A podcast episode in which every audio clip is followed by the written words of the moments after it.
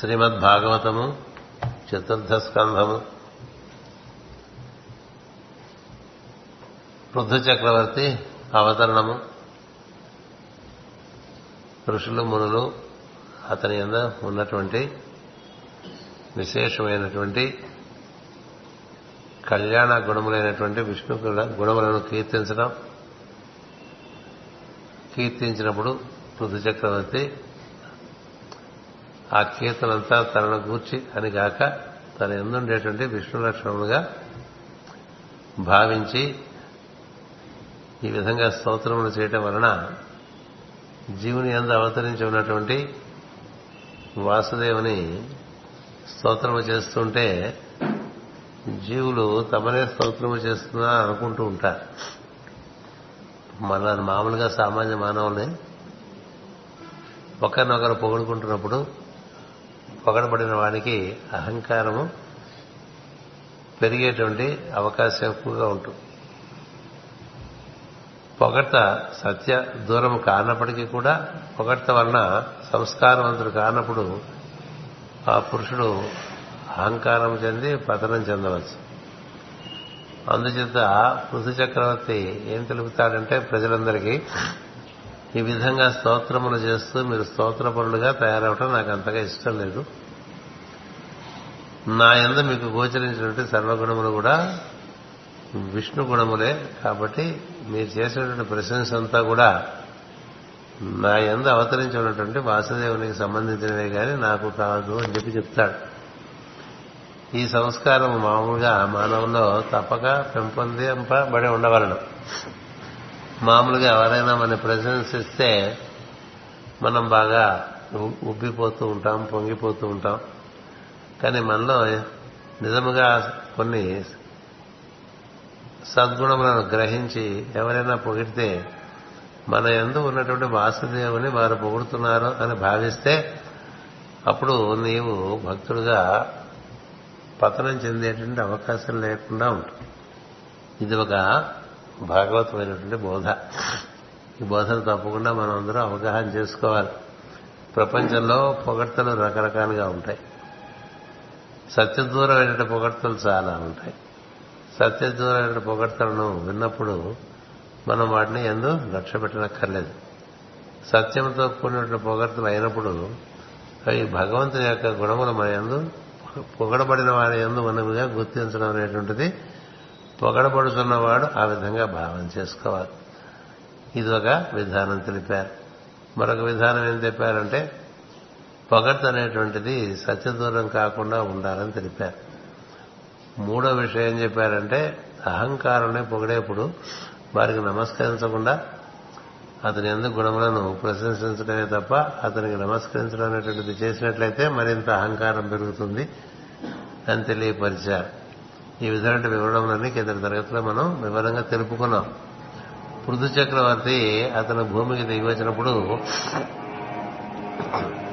భూమి అప్పుడే ఏర్పడి ఉన్నది ఇంకా పరిపూర్ణంగా దాని ఎందు సంపదలు ఏర్పడలేదు.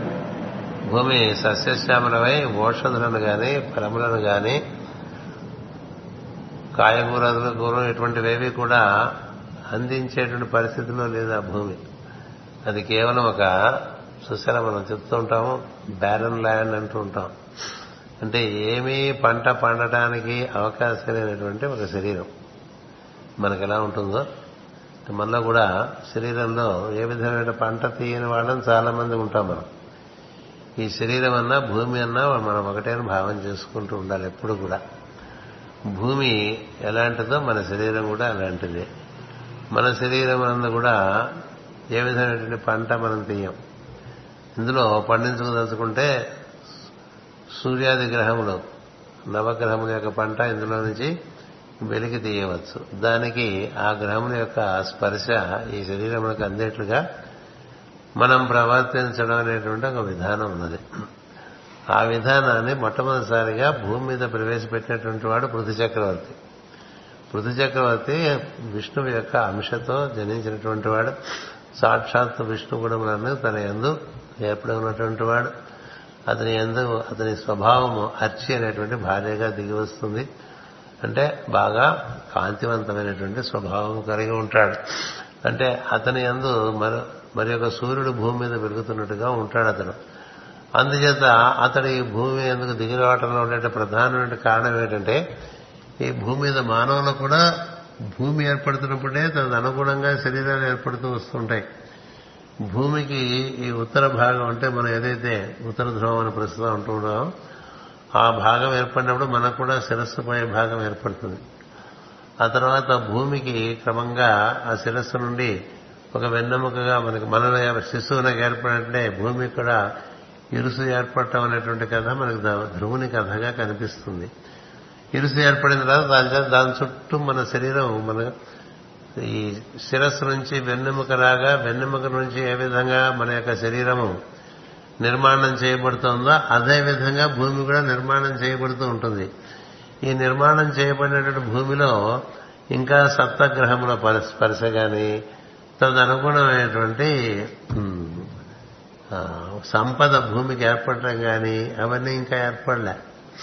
అందుచేత పృథు చక్రవర్తి ఆయనకు ప్రధాన లక్షణం ఏంటంటే దిగి వచ్చేటువంటి జీవులు కూడా ఇక ముందు ఆహారాన్ని కోరుతారు. ఎందుకంటే వాళ్ళకి పూర్ణంగా శరీరం ఏర్పడితే ఏడు మాసాలకి శిశువుకి గర్భంలో పరిపూర్ణమైన రూపం ఏర్పడుతుంది. అక్కడి నుంచి శిశువు మాతృ గర్భంలో నుంచే ఆహారాన్ని అందుకుంటూ ఉంటుంది. అటుపైన క్రమంగా శిశువు ప్రసవింపబడిన తర్వాత తనకుగా ఆకలి దానికి ఆహారము పోషణము ఇలాంటివి జరగవలసి వస్తుంది. ఇది మానవుల్లో జరిగే కథ మనం బాగా అర్థం చేసుకుంటూ ఉంటే తాను ఎలా దిగివచ్చాడు తాను ఎలా రూపుకట్టుకున్నాడు ఏ ఏ నెలలో ఏ విధమైన రూపం ఏర్పడింది మూడు నెలలకు ఎంత రూపం ఏర్పడింది ఐదు నెలలకు ఎలా తయారైంది ఏడు నెలలకు ఎలా తయారైంది ఇదంతా తెలియాలంటే కొంత మనకి బయాలజీ తెలియాలి. అలా మనకి చిన్న చిన్నతనంలో మనకి అవన్నీ పాఠాలుగా చెప్పారు కానీ మనం వాటి ఎందుకు శ్రద్ధ లేకపోవడం వల్ల వాటిని గుర్తుపెట్టుకోం. డాక్టర్లకు ఇవన్నీ బాగా తెలుస్తుంటాయి. అందులో గైనకాలజిస్ట్ మెటర్నిటీ వాటిలో ఉండేవాళ్ళు వీటిని బాగా గమనిస్తుంటారు. నెల నెల మనం చెకప్కి వెళ్ళినప్పుడు వాళ్ళు చూసి పెరగవలసి అంత పెరిగిందా లేదో చూస్తూ ఉంటారు. ఏడు నెలలు పడుతుంది శిశువు పరిపూర్ణంగా లోపల పెరగడానికి అటు పైన రెండు నెలలు నిండిన తర్వాత తొమ్మిది నెలలు నిండిన తర్వాత పదో నెలలో శిశువు బహిరంగంలోకి రావటం ప్రసవింపబడటం జరుగుతుంది. ఈ కథ అంతా మనకి కపిలుడు దేవహూతికి చెప్పినట్టు చెప్పుకున్నాం. కానీ మనకి ఏమవుతుందంటే ఎప్పటికప్పుడు మర్చిపోతుంటాం కాబట్టి గుర్తు చెప్పే ఒక బాధ్యత ఉంది కాబట్టి చెప్తున్నా.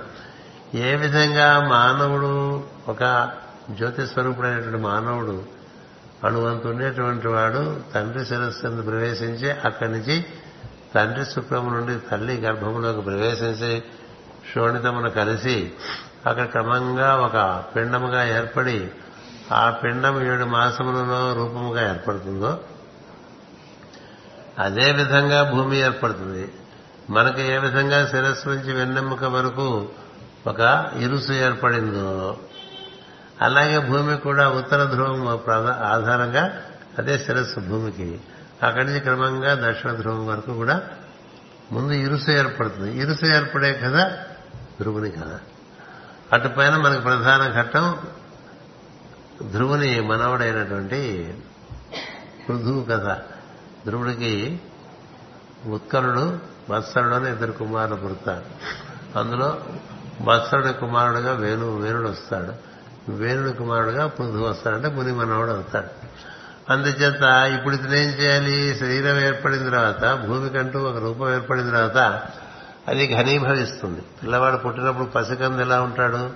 అది క్రమంగా వాడు పెరుగుతున్న కొద్దీ వాడికి శరీరం ఘనీభవిస్తూ ఉంటుంది. ఒకటి ఆ మృదుత్వం పోతూ ఉంటుంది. రెండు వాడిలో ఆ పోషణకు కావాల్సినటువంటి అన్నీ కూడా ధాతువులన్నీ పోషించాలి కదా. సప్తధాతువులతో ఏర్పడిన శరీరాన్ని.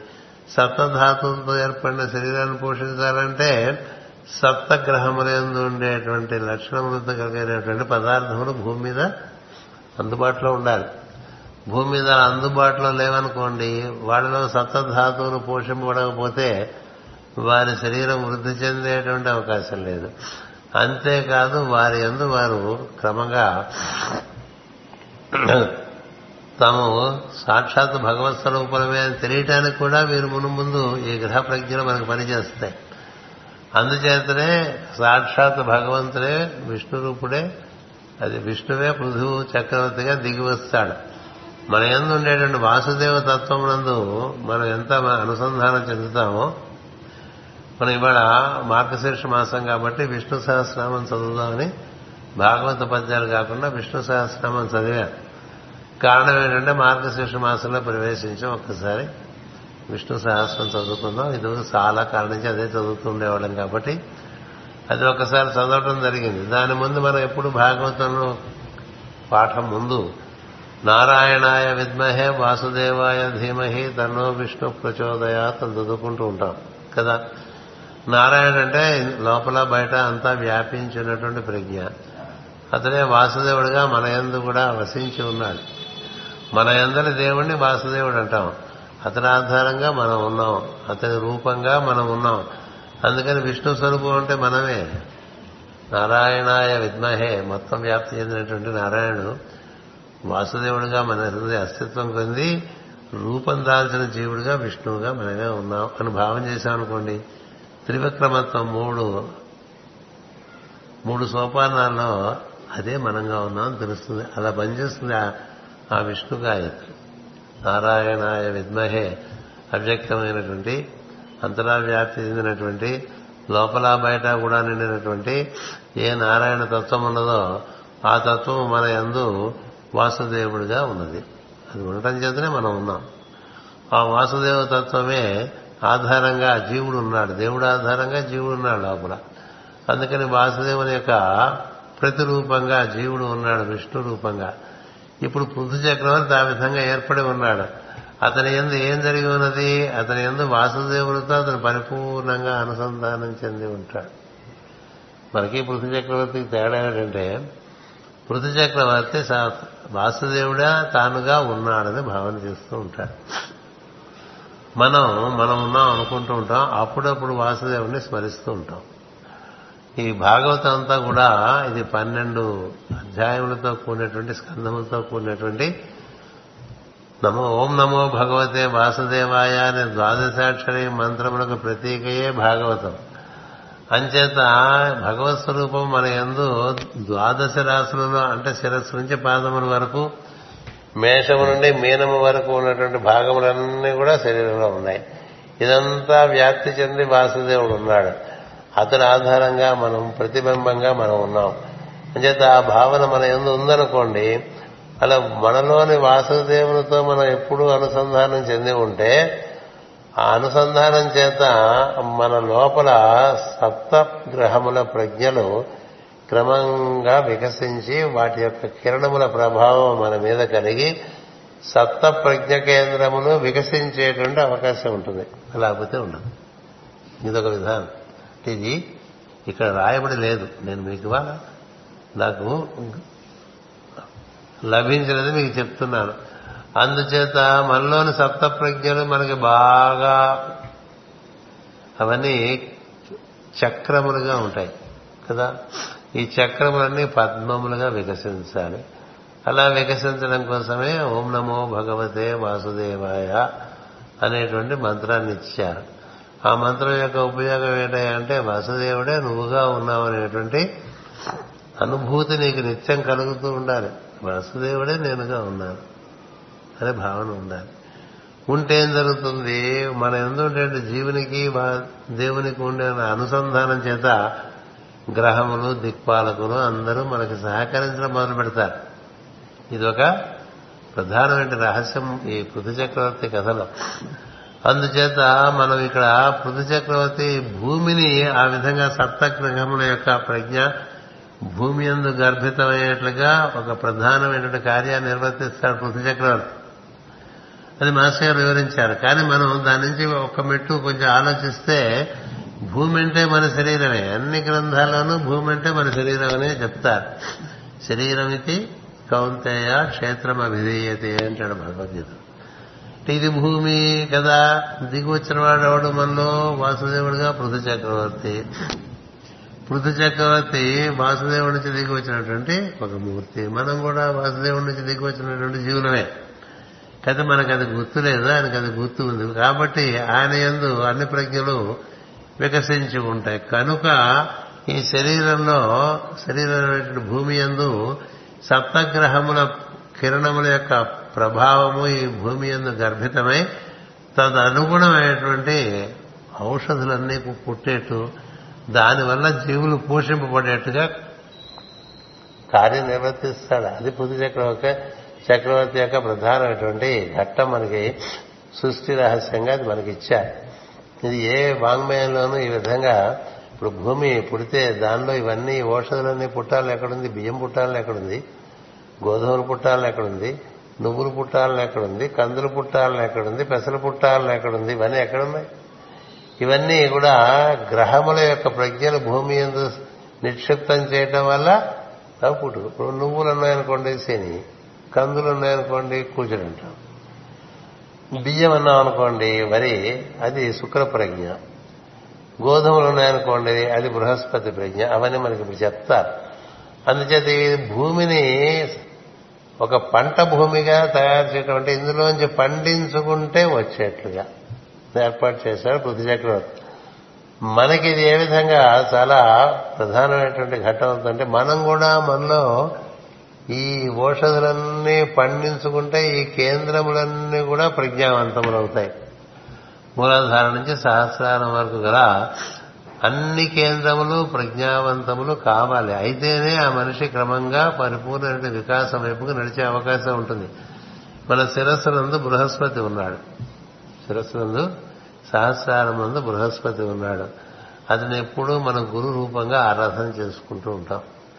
అటు పైన మనకి ఆజ్ఞా కేంద్రమునందు సూర్యప్రజ్ఞ ఉంటుంది. అతడే పరిపాలకుడు. మనం అతని యొక్క అంశాలుగా దిగివచ్చినటువంటి వాళ్ళమే అందుకని సూర్యకాంతి బాగా వికసించడానికి ఆజ్ఞా కేంద్రమునందు తదనుకున్నటువంటి ఆరాధన చేసుకుంటూ ఉంటాం. అలాగే కంఠమునందు బుధ ప్రజ్ఞ ఉన్నది. అది ఆధారంగానే మనకి భాషణం ఉంటుంది. కంఠములను తర్వాత ఒకరి చేత ఒకరి నుంచి ఒకరు ఇచ్చిపుచ్చుకోవడానికి కానీ దేనికి కానీ కంఠం ప్రధానం. అందుకని కంఠమునందు బుధుడు ఉంటాడు. అలాగే ఈ హృదయమునందు శుక్రుడు ఉంటాడు. సమస్తమైన అనుభూతికి ఆనందానికి తర్వాత వైభవమునకు సౌఖ్యమునకు సమస్తమునకు శుక్ర ప్రజ్ఞ ప్రధానం. అది హృదయమునందు ఉన్నది. చంద్ర ప్రజ్ఞ మన మణిపూరకమునందు ఉన్నది. పరిపూరకమైన చంద్ర ప్రజ్ఞ బాగా మనకి అందుబాటులోకి వస్తే మన లోపల ఉన్నటువంటి సమస్తమైనటువంటి దివ్యమైన విషయములు మన ఎందు ప్రతిబింబిస్తాయి మన మనసు ఎందు. మన మనసు వలనే ఏదైనా ప్రతిబింబించి కనిపించటం ఉంటుంది. సృష్టి ఒక ప్రతిబింబం. అంచేత మనకి మణిపూరకము లేక బొడ్డు అంటవే అక్కడ చంద్రప్రజ్ఞ ఉన్నది. అటుపైన స్వాధిష్టానమునందు మనకి కుజ ప్రజ్ఞ ఉన్నది అంగారక ప్రజ్ఞ ఉన్నది. మూలాధారమునందు శనీశ్వరుని యొక్క ప్రజ్ఞ ఉన్నది. మరి ఏడు ప్రజ్ఞలు మనకు అవసరమే. ఈ ఏడు ప్రజ్ఞలు మన శరీరం అందు మేల్కాంచాలి. పృథు చక్రవర్తి భూమి అందు అవి మేల్కాంచేట్టుగా ఆ ప్రజ్ఞలు ఒక ప్రయత్నం చేశాడు. ఆ కథలోకి మనం ప్రవేశిస్తాం కాబట్టి ముందు ఉపోద్ఘాతంగా మొన్న ఉన్న విషయం అంతా చెప్పేస్తున్నా. ఎందుచేతంటే మన తర్వాత చదువుకుని మధ్య మధ్యలో మీకు అవగాహన అవుతున్న కొద్దీ దీంతో అనుసంధానం చేసుకోవాలి. ఎప్పుడు కూడా మనకు జ్ఞానం అవగాహన కావాలంటే చెప్పబడుతున్నటువంటి విషయమును మనలో అన్వయం చేసుకుంటూనే మనకు అది వికాసాన్ని కలిగిస్తుంది దర్శనాన్ని ఇస్తుంది తన అనుభూతిని ఇస్తుంది. అదేదో వేరే విషయంగా భావన చేస్తే ఎప్పటికీ అనుభూతి రాదు ఏదైనా ఒక ఫలము గురించి మనం వింటున్నాం అనుకోండి ఆ ఫలమును గురించినటువంటి అనుభూతి మనకి పరిపూర్ణం కావాలంటే ఆ ఫలం ఆ ఫలం మనం భుజించాలి. భుజిస్తే వచ్చినటువంటి అనుభూతి వివరించడం వలన రాదు. అందుచేత మన ఎందు దర్శనం చేసే ప్రయత్నం అటువంటి చేయటం అనేటువంటిది సాధన. మన ఎందు దాన్ని దర్శనం చేయకుండా ఊరికే వినడం అనేటువంటిది పురాణ శ్రవణము. మామూలుగా పురాణ శ్రవణమే జరుగుతుంటుంది ప్రపంచం అంతా కూడా. ఎందుచేత చెప్పేవాళ్ళు అదేదో మనకన్నా ఇతరమైన విషయంగా చెప్తూ ఉంటారు. వినేవాళ్ళు అదంతా ఏదో అక్కడెక్కడో జరిగిపోయింది ఇదివరకు అని అనుకుంటూ ఉంటారు. ఇది రామకథ కానండి కృష్ణ కథ కానండి భారతం కానండి ఏ కథ అయినా కానండి మన కథే. ఎందుకని మొత్తం సృష్టికి ప్రత్యేకగా మానవుడు ఉన్నాడు. అందుకు మన ఎందు మనం దర్శనం చేసుకుంటూ ఉంటే మనలో వికాసం కలుగుతుంది. మనలో మనం దర్శనం చేసుకోకపోతే మనకి ఏ వికాసం కలగదు. అట్లాగే ఉంటాం. ఎన్నేళ్ళు పోయినా ఎప్పుడు చెప్తుంటాగా ఎన్నేళ్ళు పోయినా ఎన్ని రకాలుగా అదే పూజలు అదే అభిషేకాలు అదే హోమాలు ఇవన్నీ మనం చేసుకుంటున్నా ఎన్ని పుణ్యక్షేత్రాలు చుట్టూ తిరుగుతున్నా మనలో స్వభావంలో ఏ మార్పు రాకపోవటానికి కారణం లోపల సురప్రజ్ఞలు దేవతా ప్రజ్ఞలు వికసించలేదు. వికసించకపోవటం వల్ల ఎక్కడ వేసిన గొంగళ అక్కడే ఉందంటాం చూసారా? అట్లాగే ఉంటాం. అట్లాగే మాట్లాడుతుంటాం అట్లాగే ఆలోచిస్తూ ఉంటాం. జరగకూడదు భూమికి చూడండి పృథు చక్రవర్తి కృషి చేసి పెట్టాడు. ఎవరు పృథు చక్రవర్తి? వాసుదేవుడే. వాసుదేవుడితో అనుసంధానం చెంది అవతరించినటువంటి మూర్తి. మనకు కూడా ఇక్కడ ఒక కులుగు ఉంటాను చూసారా? రహస్యం ఏం జరుగుతుంటే మనం కూడా మనలోని వాసుదేవునితో మనం బాగా అనుసంధానం చెందుతున్నాం చెందుతూ ఉంటే మనలో నవగ్రహములు అష్టదిక్పాలకులు సమస్త దేవతాగణములు ఋషిగణములు మనకు అనుకూలులై మనం నడిపించే విధానం వస్తుంది. అప్పుడు జీవితానికి ఒక విధమైనటువంటి కట్టుబాటు వస్తుంది. అది ఊరికి ఎట్లా పడితే అట్లా తిరిగేట్టుగా ఉండదు. అప్పటి నుంచి దేవతల చేత దైవము చేత నడిపింపబడుతూ ఉంటారు మనుషులు. మేల్పు సోకిన వృత్తి తిరుగుచుండు ఉంటుంది భాగం అలా జరగాలి. అలా జరగాలంటే ఉపాసన బాగా జరగాలి. ఉపాసన నిత్యమై ఉండాలి. మనం ఏ పని చేస్తున్నా మన శ్వాస ఎలా మనలో నిర్వర్తింపబడుతుందో ఆ శ్వాసతో మనకు అనుసంధానం ఉంటే అతడే నేను అతడే నేను అతడే నేను నిలబడుతూనే ఉంటుంది. వినపడుతుంటే ఆ రసాయనం జరుగుతూ ఉంటుంది. అతడే నేనని మర్చిపోతే రసాయనం ఉండదు. కదా? తోడు వేస్తేనే పాలు పెరుగవుతాయి తోడు తీసేస్తే ఇంకక్కడి నుంచి పెరుగు అవటం ఆగిపోతుంది ఆ విధంగా ఈ నిత్య ఉపాసన అనేటువంటిది శ్రీకృష్ణుడు మనకు భగవద్గీతలో చెప్పాడు కదా? మనం చదువుకుంటూ ఉంటాం అనన్య చింతన నిత్య ఉపాసన నిత్య అభియుక్తత ఇలాంటివి ఎవరుకుంటాయో వారందరికీ యోగము లభిస్తుంది. యోగం అంటే దైవముతో కూడి ఉండటం లభిస్తుంది. దానివల్ల వాళ్ళకి క్షేమముగా ఉంటుంది. అనన్యాశ్చింతయంతో మాం ఏ జనా పర్యుపాసతే? తేషాం నిత్య అభియుక్తానం యోగ క్షేమం వహామ్యహం.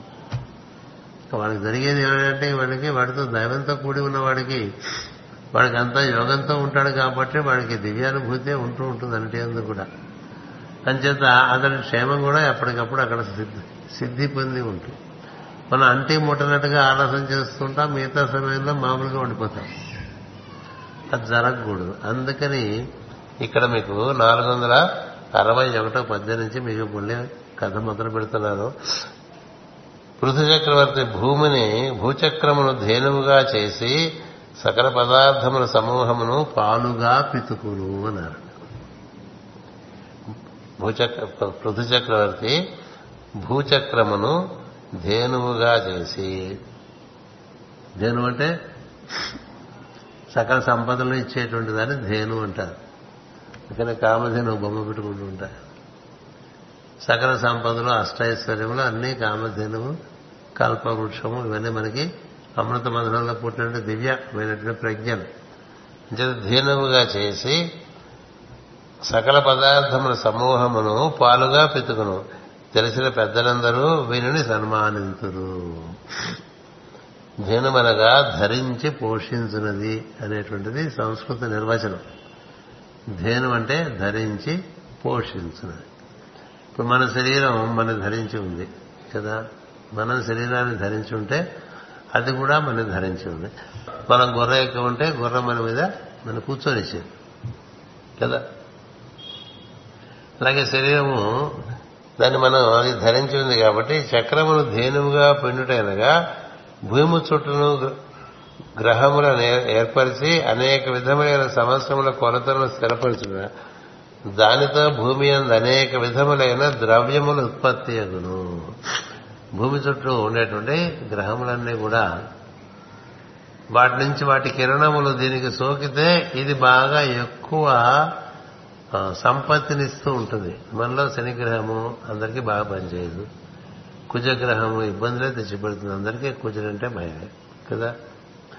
బుధగ్రహము బాగా పనిచేయదు. ఎందుకంటే మాట సవ్యంగా ఉండదు. ఉంటుందా? మాట సవ్యంగా ఉంటే ప్రపంచాన్ని జయించచ్చు అని చెప్పారు మనుషులు కదా? మాటల్లో వంకర్లు మాటల్లో సోళ్ళు ఇవన్నీ ఉంటాయి కదా? అంచేత శని సరిగ్గా పనిచేయడు. కుజుడేమో అక్కర్లేని చోట ఆవేశం కావాల్సిన చోట ఉండదు. బుద్ధుడేమో మాట సవ్యంగా మనకి పనిచేయట్లేదు.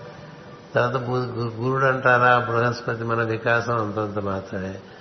అంచేత శుక్రుడు మనకి అనుభూతి. దొరికి దొరకనట్టుగా అనుభూతి ఉంటూ ఉంటుంది కదా? మరి ఇలా ఉన్నాయంటే మన భూమి? అలా ఉండకూడదు కదా? అందుచేత వాటి వాటి యొక్క ఆ గ్రహముల యొక్క కిరణములు మన ముందు సవ్యంగా పనిచేయటం అంటే ఈ పృథు చక్రవర్తి చేసిన పని మనం చేయాలి. పృథు చక్రవర్తిని భూమిని ఎట్లా సంస్కరించాడో మనం కూడా మన శరీరాన్ని అట్లా సంస్కరించుకోవటమే సాధన. చేసుకుంటే ఇందులోంచి అన్ని అనుభూతులు వస్తాయి. మానవ శరీరంలో పొందగలిగిన అనుభూతులు దేవతా లోకాల్లో కూడా లేవు. మానవుడు ఏడు లోకాల్లోనూ సంచరించగలరు దేవతలు అన్ని లోకాల్లోనూ సంచరించలేరు. మానవుల కన్నా క్రిందు రూపములలో ఉన్నటువంటి జీవులు మానవుని మాత్రం కూడా అనుభవించలేదు కదా?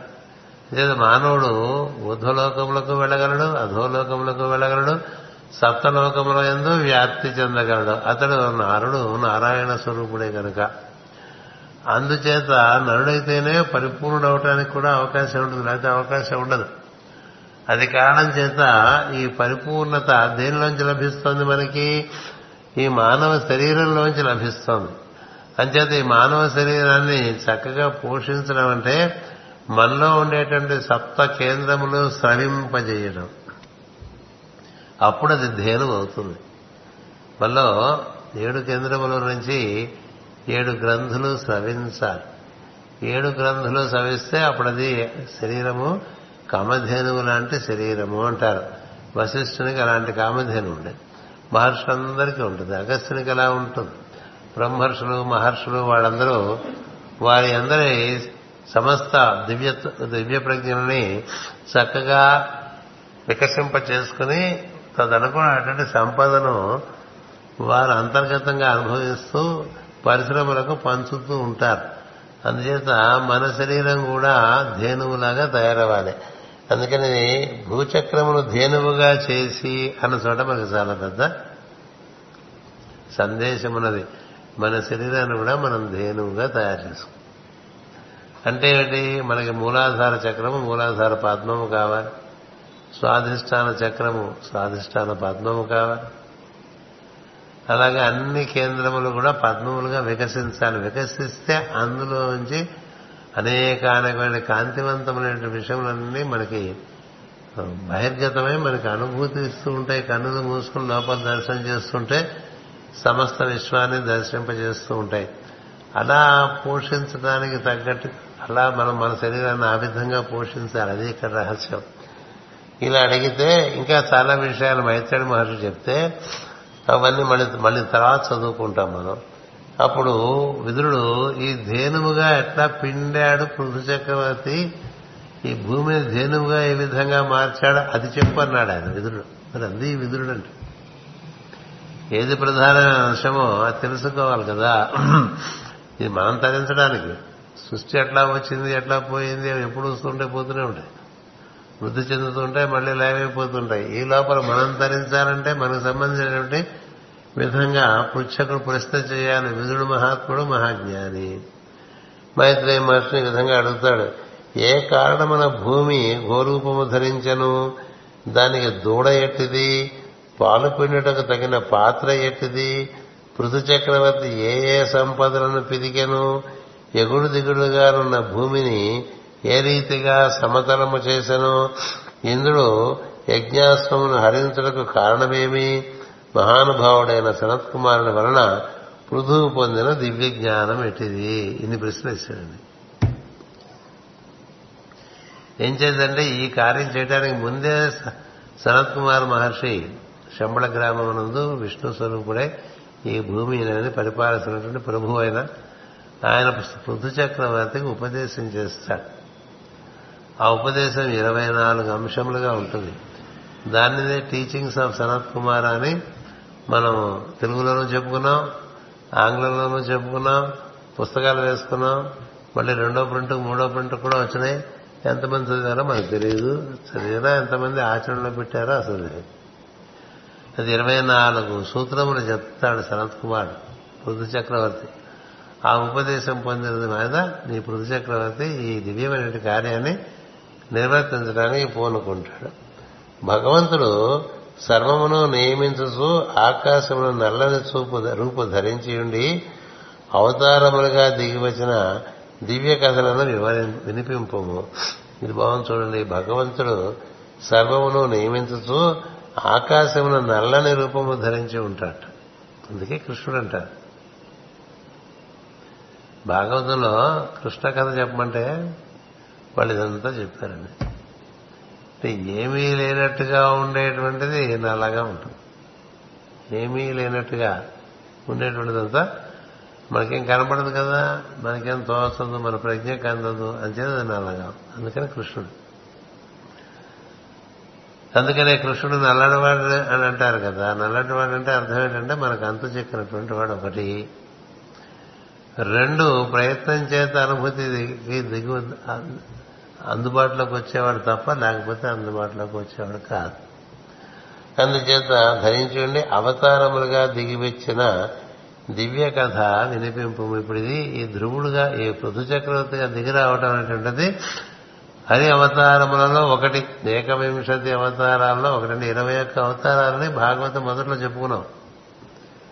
దశావతారాలు మామూలుగా మనం నానుల్లో చెప్పుకుంటూ ఉంటాం. ఇరవై ఒక్క అవతారములు అంతేకాకుండా హరికళలుగా దిగి వస్తూ ఉంటాడు అప్పుడప్పుడు. అంటే ఒక కార్యానికి దిగి వచ్చి నిర్వర్తించి వెళ్ళిపోతూ ఉంటాడు. అప్పుడు ఆ జీవుడు ఎందు ఆ విధంగా తను ఆవేశించి ఆ నిర్వర్తించి వెళ్ళిపోతాడు. మిగతాదంతా ఆ జీవుడు పునీతుడే తన జీవితాన్ని తను నడుపుకుంటూ ఉంటాడు. ఇలాంటి కథలు కూడా ఉంటాయి. హరికళలని హరికళలు చాలా ఉంటాయి. మహాత్ములందరూ హరికళలే. అంటే భూమి మీదకి దిగి వచ్చి కొన్ని వేలాది మందికి ప్రచోదనం కలిగించిన కథలన్నీ కూడా హరికళలే అంటే వారి ఎందు భగవంతుడు అనుగ్రహించి ఉండటం చేత వారు భగవంతునికి సమర్పితం అవటం చేత వారి నుంచి భగవంతుడు ప్రకాశించడం చేత కొంతమంది భగవత్ స్పర్శ పొందుతారు. ఆ కార్యక్రమం కొన్నాళ్ళు నడిచిన తర్వాత భగవంతుడు మళ్ళీ తన దాన్ని తను నిష్క్రమించడం జరుగుతుంది. కానీ ఏ ఈ కార్యం ఎవరి చేత నిర్వర్తింపబడుతుందో అతని లోపల పునీతుడైపోతూ ఉంటాడు. అలా ఉంటాయి మనకి ఇప్పుడు అన్నమాచార్యుల వారి కథ త్యాగరాజ స్వామి కథ మనం చెప్పుకున్న భక్తుల కథలన్నీ కూడా ఒక సమయంలో అమితమైనటువంటి ప్రకాశం వాళ్ళ నుంచి వచ్చి ప్రజలకు అంది నీటికి కూడా అది వాళ్ళకి స్ఫూర్తి కలిగించేట్టుగా ఉంటుంది. అంతకు ముందు కథ మామూలుగానే ఉంటుంది ఆ తర్వాత కథ మామూలుగా అలా ఉంటుంది. అది హరికళ అలా కాకుండా ఏకవింశతి అవతారంలోకి వస్తుంది పృథు చక్రవర్తి. ఆయన కేవలం ఇందుకే వచ్చి ఈ పనే చేసి వెళ్ళిపోయాడు. అందుచేత ఇది హరి అవతారం కాబట్టి ఇది కొంచెం మాకు వివరంగా చెప్పు అని చెప్తున్నాడు విధుడు అడుగుతున్నాడు. పృథువు గోరూపధారణి అయిన పృథువిని పిదికిన వివరము తెలుపుము నేను నారాయణకును వాని భక్తుడైన నీకును దాసుడను కనుక వినిపింపు అన్నాడు. మిత్రుడు ఏం చెప్పాడంటే నేను నారాయణ భక్తుడిని మొదటి నుంచి కూడా. ఇంకా పరిపూర్ణత పొందక ఏదో కొంత రకరకాల సందేహాలతో ఉండిపోవటం చేత మైత్రేయుడి దగ్గరికి ఆయన పట్టుకురావడం జరుగుతుంది కదా బుద్ధవుడు. అలా మైత్రేయుడి దగ్గరికి నేను తీసుకెళ్ళమని నాకు శ్రీకృష్ణుడే చెప్పాడని బుద్ధవుడు చెప్తాడు కదా. అందుచేత ఇక్కడికి వచ్చావు కాబట్టి ఇలాంటి ఘట్టాలు వచ్చేవాడు కొంచెం నాకు ఎక్కువ వివరంగా చెప్పాల్సి ఉంటుంది సుమా నువ్వు. ఎందుచేతంటే నేను నారాయణ భక్తుడిని వానికి నువ్వు పరిపూర్ణ భక్తుడు నీకు నేను దాసుండను. ఎంత గొప్పవాడు ఇంద్రుడు కదా? నాకు ఇప్పుడు చాలా తెలుసు ఇంకో కొంచెం నువ్వు చెప్తే అయిపోతుంది అనుకోలేదు. నేను నీకు పరిపూర్ణంగా దాసుని ఎందుకంటే ఏది కీలకమైన రహస్యమో అది నాకు లభ్యం కాక ఒక రకమైనటువంటి సందిగ్ధంలో పడి ముప్పై ఆరు సంవత్సరాలు ఎక్కడెక్కడెక్కడెక్కడెక్కడో తిరిగాడు. విదురు మహర్షి చదువుకున్నాను ఆ సమయంలో మా ఉద్ధవుడు వచ్చి చెప్తాడు నీకు పరమోపదేశం చేయమని మైత్రేయుడికి చెప్పాడు శ్రీకృష్ణుడు. అందుకని పద అక్కడికి వెళ్తే నీకు జరుగుతుందని. అందుచేత మైత్రుడు మైత్రేయ మహర్షి దగ్గరికి రావడం జరిగింది. మైత్రేయుని చూడ చూడక ముందే చెప్పేస్తాడు ఉద్ధవుడు అది సాక్షాత్ విష్ణు స్వరూపం. మనందరి కోసమే భూమి మీద ఉన్నది అందుచేత అతనిని ఆ విధంగా విధుడు ఒక ఒక జ్ఞాని ఒక పూర్ణ యోగ దగ్గరికి వెళ్ళినప్పుడు ఎలా ఉండాలనేటువంటిది దేవహూతి దేవి కపులుని సమీపించిన సందర్భంలో మీకు చాలా చెప్పాను. దేవహూతి దేవి తల్లి కపులుడు ఏడేళ్ళ పిల్లవాడు. ఆమె దేవహూతి అంటే దేవతలు పిలిస్తే దేవతలు ఆవిడందరినీ ఆవిడ దగ్గరికి వచ్చేస్తారు. పిలిస్తే దేవతలు పలికేటువంటి ప్రజ్ఞ కలిగేటువంటి ఒక జీవి అవతార పురుషుడు కపిల దగ్గరికి వెళ్ళినప్పుడు నాకు తెలియదు నువ్వు నాకు అన్నీ చెప్పాలంట నాకు తెలియదు. ఎందుకంటే పూర్ణ జ్ఞానం వచ్చిన వాళ్ళు పూర్ణ జ్ఞానిగా ఉన్నవాళ్ళు నాకు తెలుసు అనుకోరు. ఎందుకంటే వాళ్ళు ఉండరు. అందులో కలిసిపోయింటారు అంచేత ఈ పూర్ణ జ్ఞానం దగ్గరికి వెళ్ళేవాళ్ళు నాకు ఇంతవరకు తెలుసు? ఇది మిగతా నువ్వు చెప్పేది వాడికి ఏమన్నదు ఎందుకంటే నీకు తెలిసింది అది సరిగా తెలిసి ఉండదు. నువ్వు సరిగా వండకుండా పదార్థం తీసుకెళ్తే ఏం చేస్తాడంటే తెలిసినటువంటి వంట నిపుణుడు నాకేమంటామని వంట వాడందాం ఇది కాదు మళ్ళీ మొదటి నుంచి నీ చేత వండిస్తాడని మొత్తం వండిస్తాడు. ఎందుకంటే దాన్ని బాగు చేయలేము. పాడు చేసేసిన దాన్ని సగం సగం వంట పాడైపోయి ఉందనుకోండి దాన్ని బాగు చేయడం కష్టం. అంచేత అందులో వదిలేసి మొదటి నుంచి నేను చెప్తాను నువ్వు నేర్చుకోని చెప్తా. తెచ్చుకుంటే సులభంగా మొత్తం తెలుస్తుంది. ఆ పాతది బాగు చేసే పరిస్థితి ఉండదు. అందుకని పరమ గురువు కూడా వాక్యం ఇచ్చారు మాస్టర్ గారికి.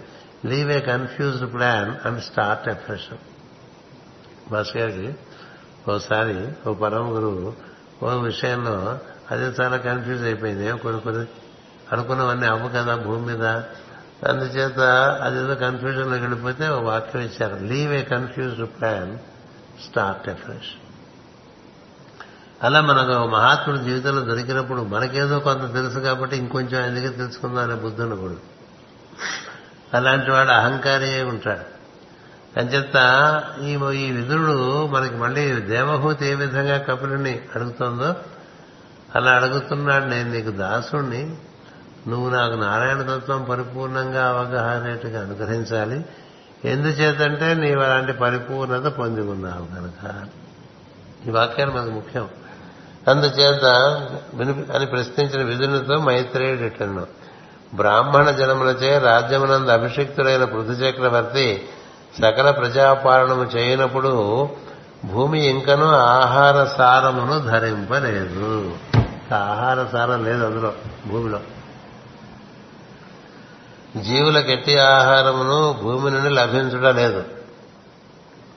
సూర్యకిరణాదుల నుండి ఆహారము వృక్షాదుల వలె జీవుల ఎందు తయారగుతుండెను కొంతకాలమునకు వారికి ఆకలి పుట్టాను.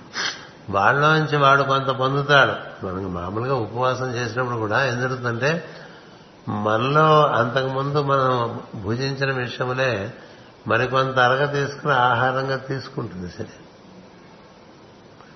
ఇంకా ఉపవాసం చేశామనుకోండి మనలో ఏర్పడినటువంటి మలమూత్రాదుల్లోంచి కూడా ఏమైనా ఆహారం దొరుకుతుందేమో తీసుకోవడానికి ప్రయత్నం చేస్తాం. అందుచేతనే ఉపవాసం పెద్దలు ఎప్పుడు ఏమంటారు దాన్ని? సజెస్ట్ చేయాలంటానికి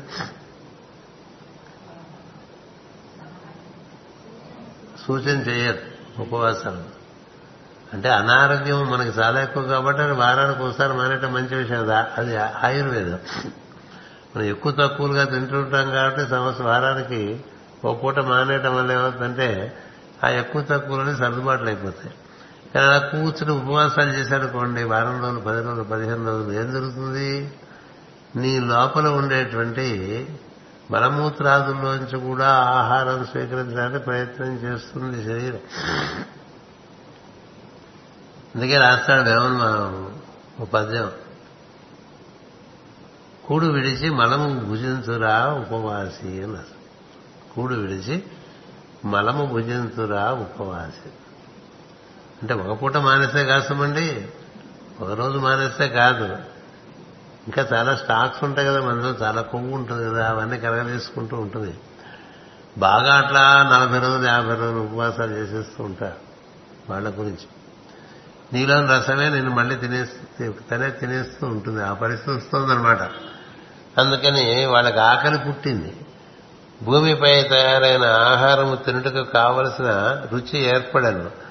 ఆహారము మాత్రం ఎచ్చటను లభించటం లేదు ప్రజలకు ఆకలి బాధలతో అలమటించుతూ దేహమును క్షీణించుట ఆరంభమైనవి వారు పృథు చక్రవర్తిని ఉద్దేశించి ఇట్లని చెప్పుకునేది చెట్ల త్వరలలో అగ్ని పుట్టినట్లు పెట్టి చెట్లను దహించినట్లు మాకు ఆకలి పుట్టి మమ్మీ దహించుతున్నది.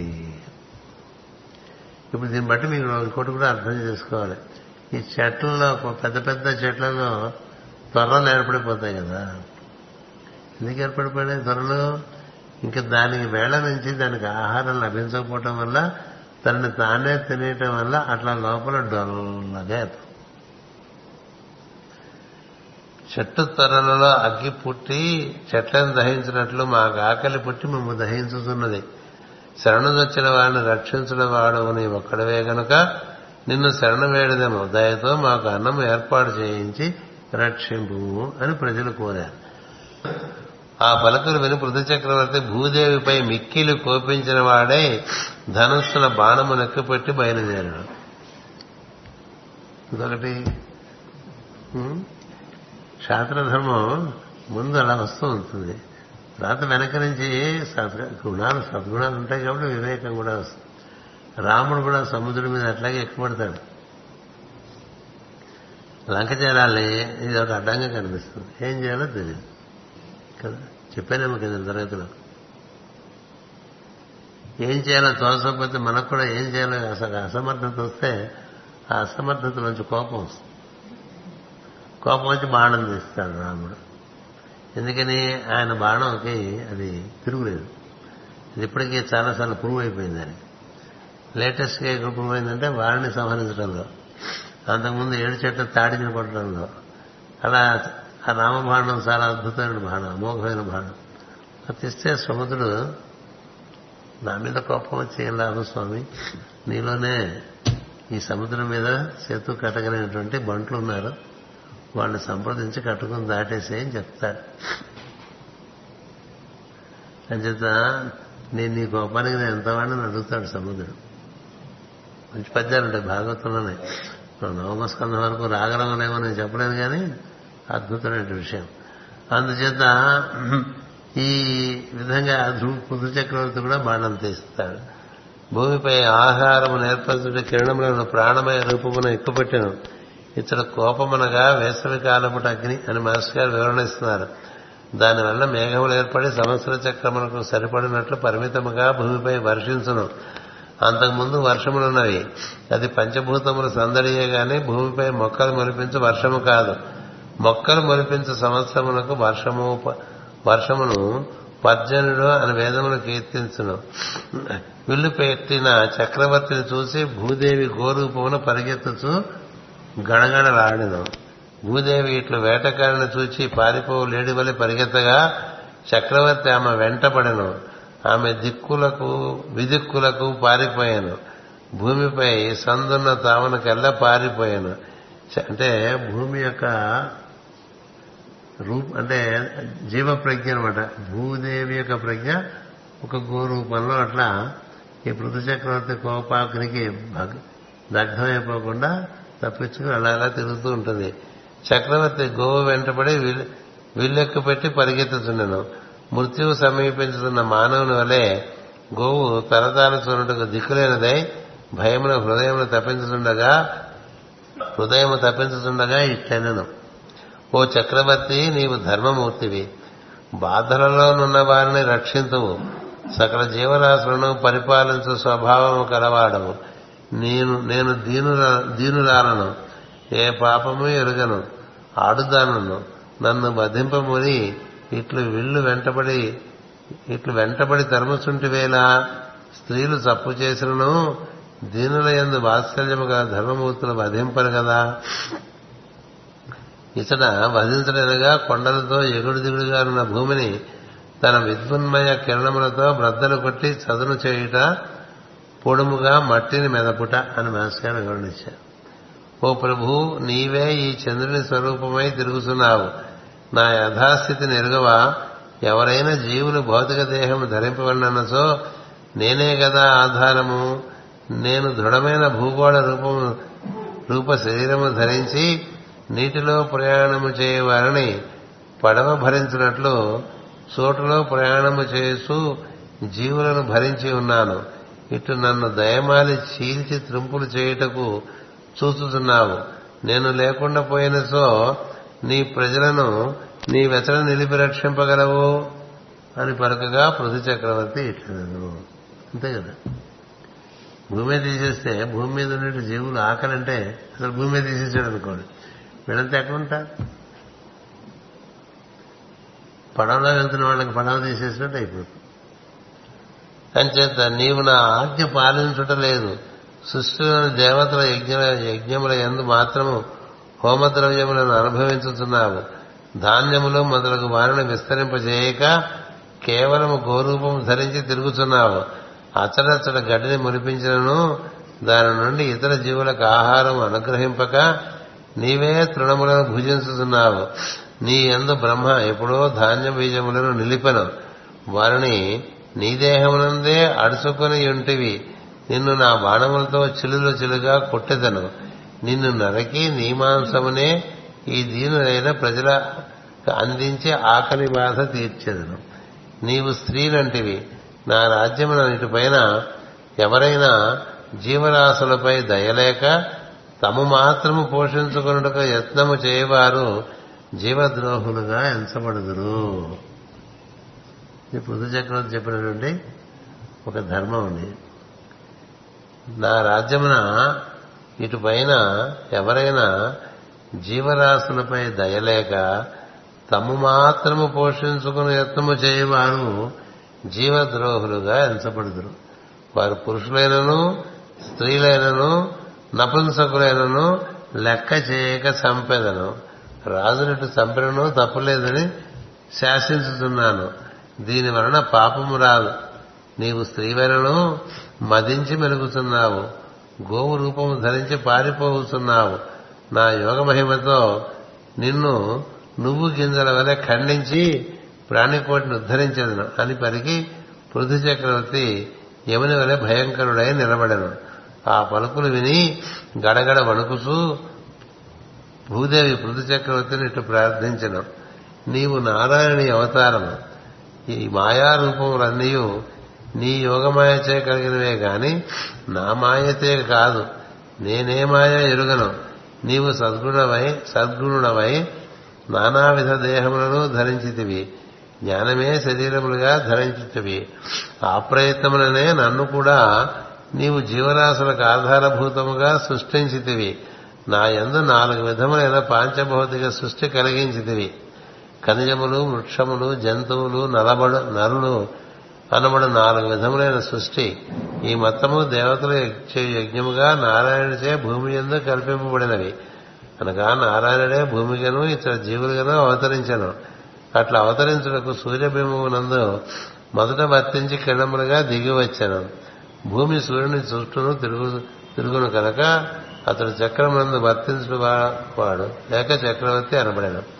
ఇవి అన్నీ నీవే కల్పించి ఇప్పుడు నా శరీరము ముక్కల ముక్కలుగా ఖండించుటకు నీవే నాపై ఆయుధమెత్తుతున్నావు ఇంకా నీకంటే నాకు శరణమెవరు నీవు సహజముగా జీవులందు కరుణ గలవాడవు కదా.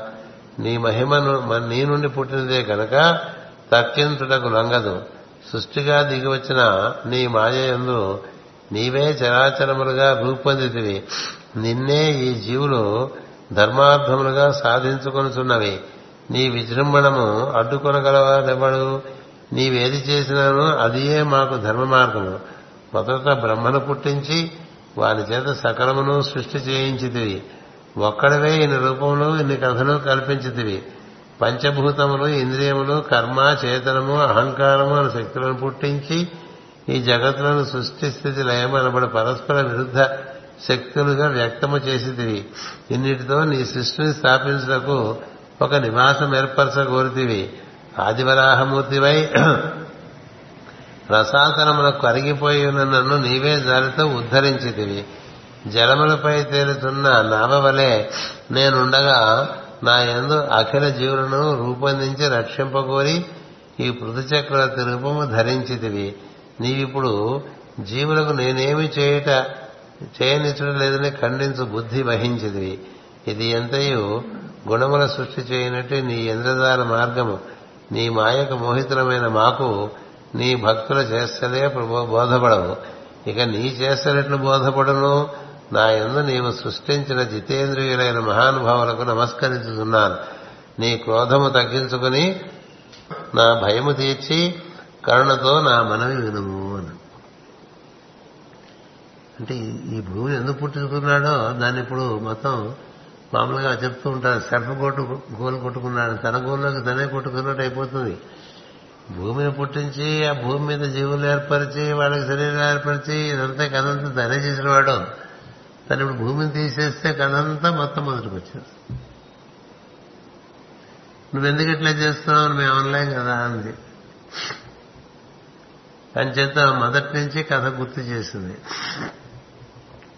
మొదటి నుంచి ఎలా నారాయణుడు ఇన్ని రకాలుగా దిగొచ్చాడు. అంటే మనము ఒక ఏడేళ్ళుగా చెప్పుకుంటుందంతా ఓ ఏడు పద్యాలు చెప్పేసింది. చెప్పేసి ఇప్పుడు నన్ను చంపేస్తానంటాడు నన్ను చంపేస్తే వీళ్ళందరూ అయిపోతారు దాని మీద ఉన్నవాళ్ళందరూ అందుకే నువ్వే ఆలోచించని చెప్పింది. అందుకని నా భయము తెచ్చి కోరి కరుణతో మనం వినుము తొమ్మిది పుష్పమునందరి తేనె గైకొన్నప్పుడు పుష్పము కందనయ్యదు అట్లే తెలివిగలవాడు చేయవలసిన పని అందరి సారాంశమును పూని వర్తించును నా నుంచి నువ్వు ఏ విధంగా మకరం పువ్వు నుంచి మకరందం ఎలా పొందాలో తెలియని వాడు పువ్వు నలిపేస్తే ఎట్లాగండి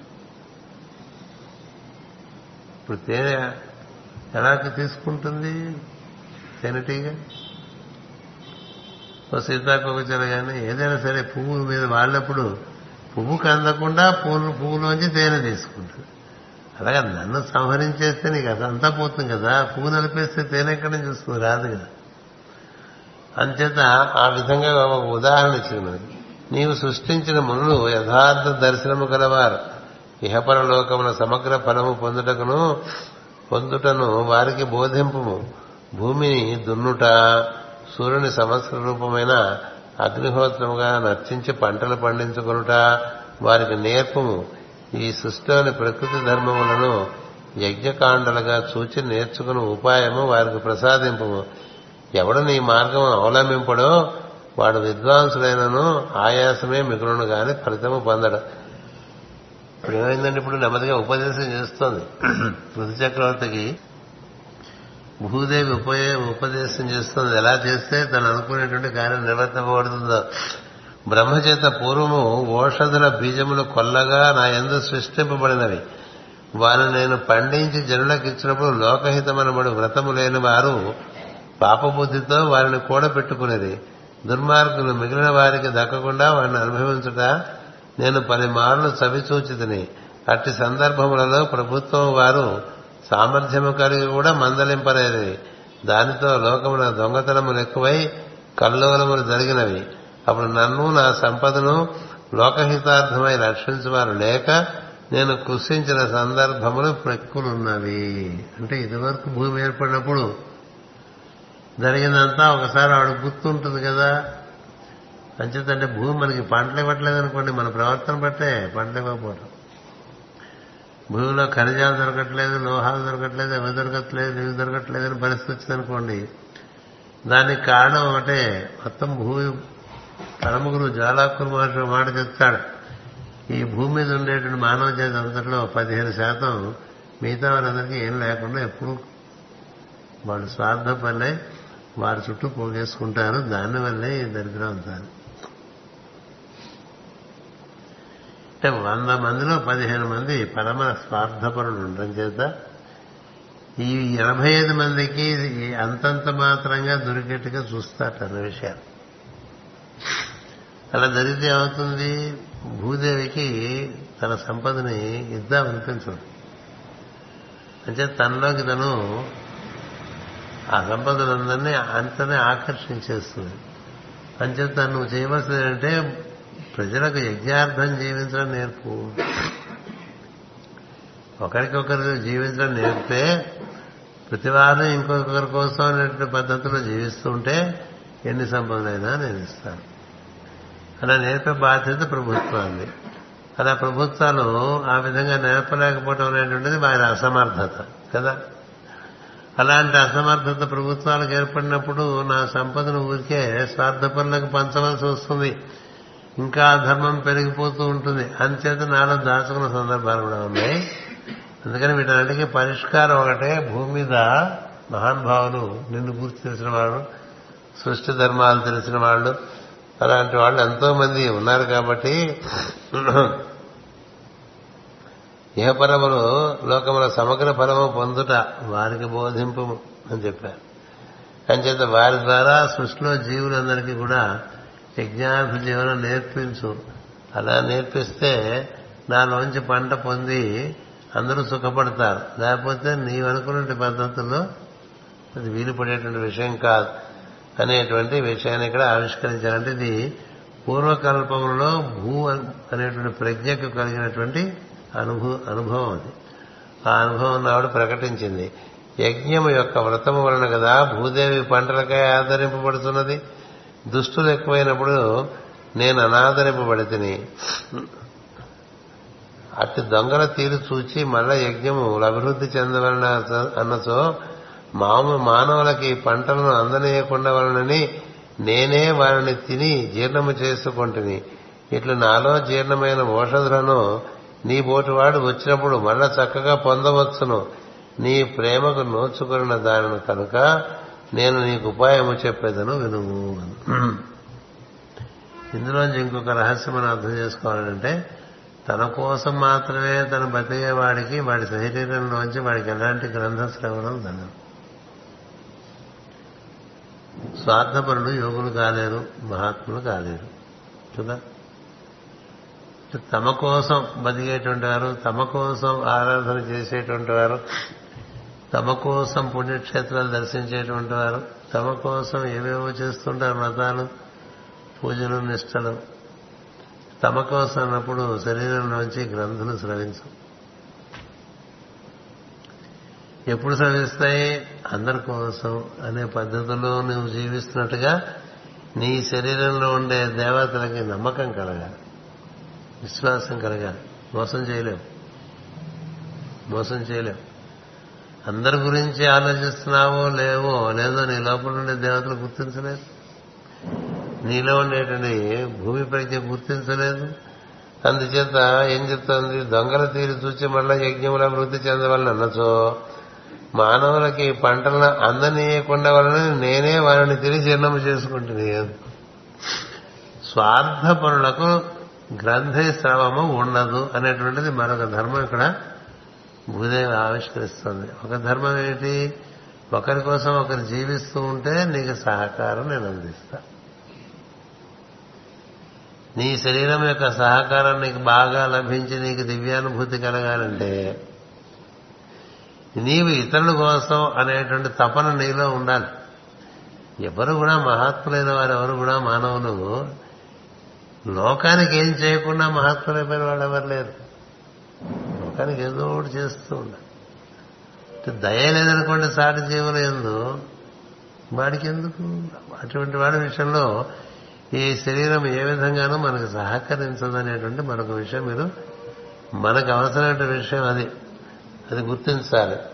ఇట్లా నాలో జీర్ణమైన ఓషధులను నీ వాడు వచ్చినప్పుడు మళ్ళీ చక్కగా పొందవచ్చును. నీ బోటి వాడంటే నువ్వు ఇప్పుడు ఈ కార్యం ఎందుకు చేస్తున్నావు? అందరి కోసం చేస్తున్నావు. కదా?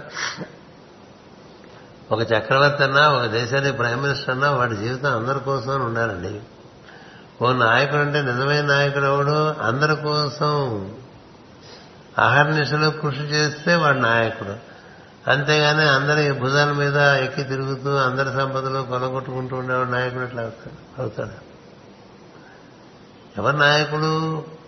తనను ఆశ్రయించిన వారిని అందరినీ చక్కగా పోషించేవాడు నాయకుడు అవుతాడు. అందరినీ వాడుకునేటువంటి వాడు నాయకుడు ఎట్లా అవుతాడు? అందుచేత నువ్వు అందరి కోసం తాపత్రయపడుతున్నావు కాబట్టి నేను నీకు రహస్యం చెప్తాను అంటున్నాడు. నీ ప్రేమకు నోచుకుని దానిని కనుక నేను నీకు ఉపాయం చెప్పదని విను. నేను గోవులే మరల మరణ సకల సంపదలను వెలువరించేదను. కానీ నేను చేపుటకు నాకు దూడ కాదను ఆవుగా మారిపోయింది కదా అవే నిజానికి భూమి. చేపడానికి నా దూడ కావాలి తగినట్లుగా సంపదను నా నుండి పితుకువాడు కావాలను. ఇది అంటే ఇది ఒక కవి సమయంగా అట్లా ఏర్పాటు చేశారు వివరణ మనకు వస్తుంది. అట్లయినతో నీ ప్రజలకు బలవర్ధకములైన సస్యములను క్షీరములను పిదికి ఇచ్చి అన్ని కోరికలను తీర్చదు. నువ్వు సరైన దూడ పట్టుకొచ్చుకో సరైన పితికేవాడిని పట్టుకొచ్చుకో నా నుంచి పితుక్కో నీ ఎందు నాకు